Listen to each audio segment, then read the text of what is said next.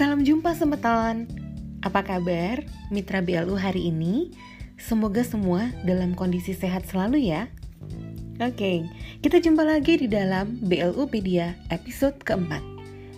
Kali ini kita akan membahas mengenai jenis-jenis rekening yang ada pada BLU. Oke mitra BLU, BLU itu sebenarnya adalah instansi pemerintah yang diberikan fleksibilitas pengelolaan keuangan untuk dapat memberikan layanan yang lebih optimal kepada masyarakat.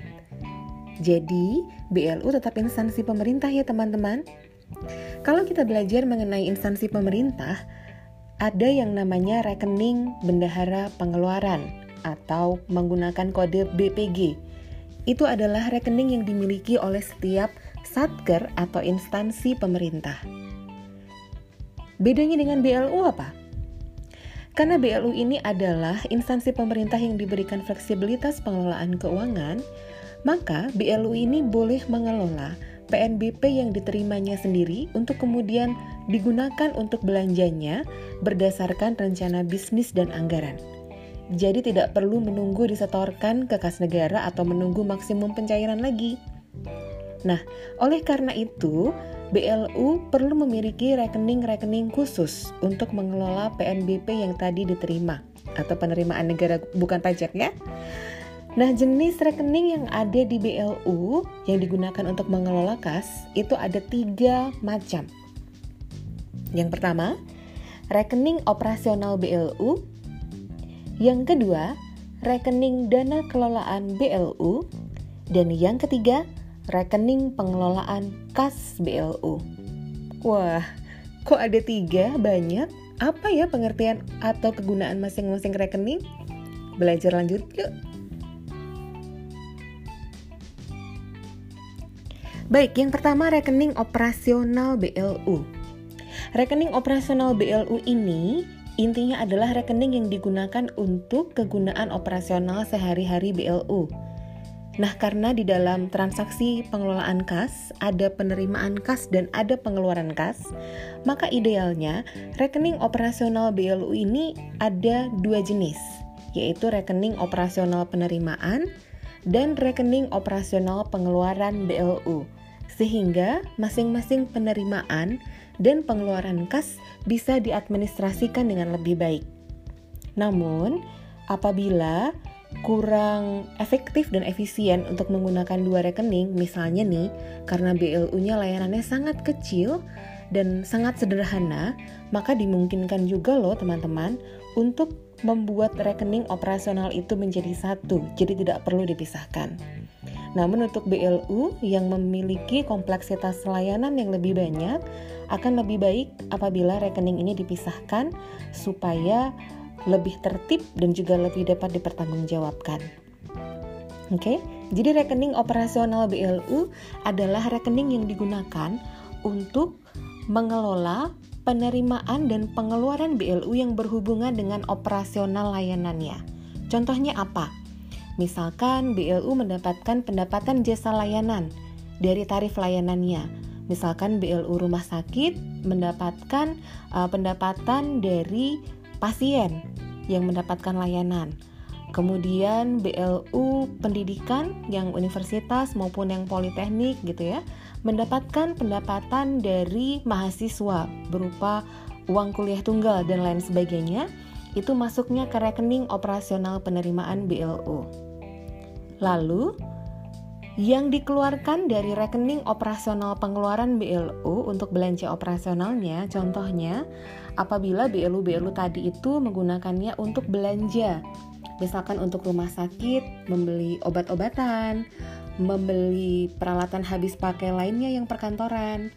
Kemudian untuk yang BLU pendidikan, misalkan dia membelanjakan untuk penggandaan buku dan lain sebagainya.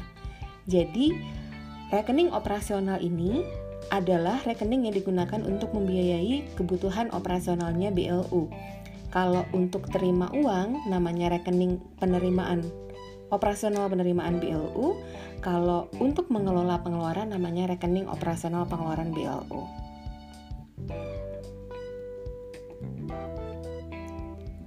Nah, tadi kita sudah belajar mengenai jenis rekening BLU yang pertama, yaitu rekening operasional BLU.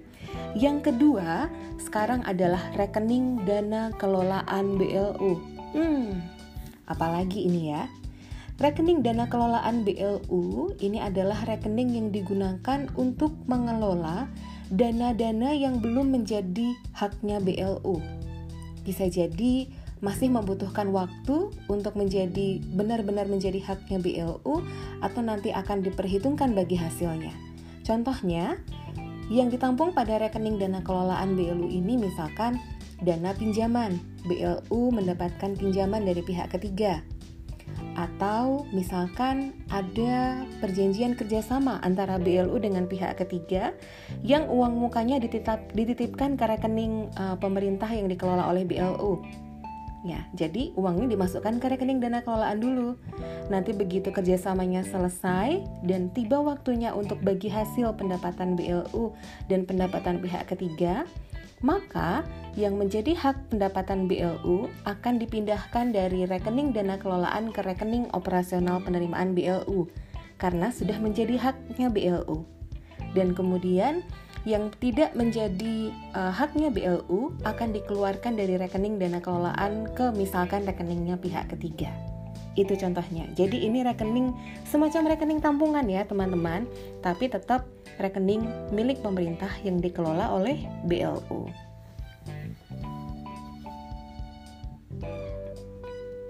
Jenis rekening yang ketiga adalah rekening pengelolaan kas BLU.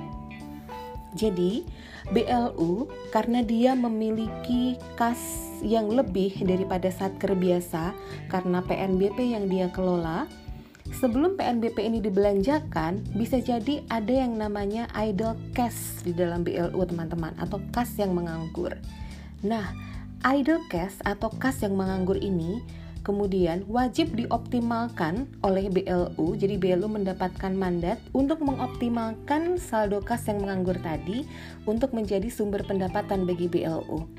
Caranya bagaimana? Nah, di dalam PMK BLU Simple atau Peraturan Menteri Keuangan Nomor 129 Tahun 2020 disebutkan bahwa optimalisasi kas di BLU yang idle tadi dapat dilakukan pada instrumen investasi jangka pendek risiko rendah. Dalam hal ini, deposito berjangka atau deposito on call. Nah, dalam hal BLU membuka rekening deposito berjangka atau deposito on call dalam rangka mengoptimalkan idle cash tadi, maka BLU akan membuka rekening deposito bukan? Rekening deposito itu termasuk rekening pengelolaan kas. Gitu. Nah teman-teman, dari tiga jenis rekening yang ada pada BLU, rekening operasional, rekening dana kelolaan, dan rekening pengelolaan kas, yang wajib diingat adalah bahwa pembukaan rekening BLU wajib atas persetujuan kuasa bendahara umum negara di daerah. Dalam hal ini kepala KPPN Mitra. Jadi nih teman-teman BLU kalau mau buka rekening yang tiga jenis tadi itu tapi belum ada izin, maka harus meminta izin terlebih dahulu kepada Kepala Kantor Pelayanan Perbendaharaan Negara, di mana Satker atau BLU tersebut bermitra. Nah, begitu sudah dapat surat izin dari Kepala KPPN, mitra BLU bisa menyampaikan permintaan pembukaan rekening ke bank-bank yang diminati tadi dengan membawa surat persetujuan dari Kepala KPPN. Gitu ya.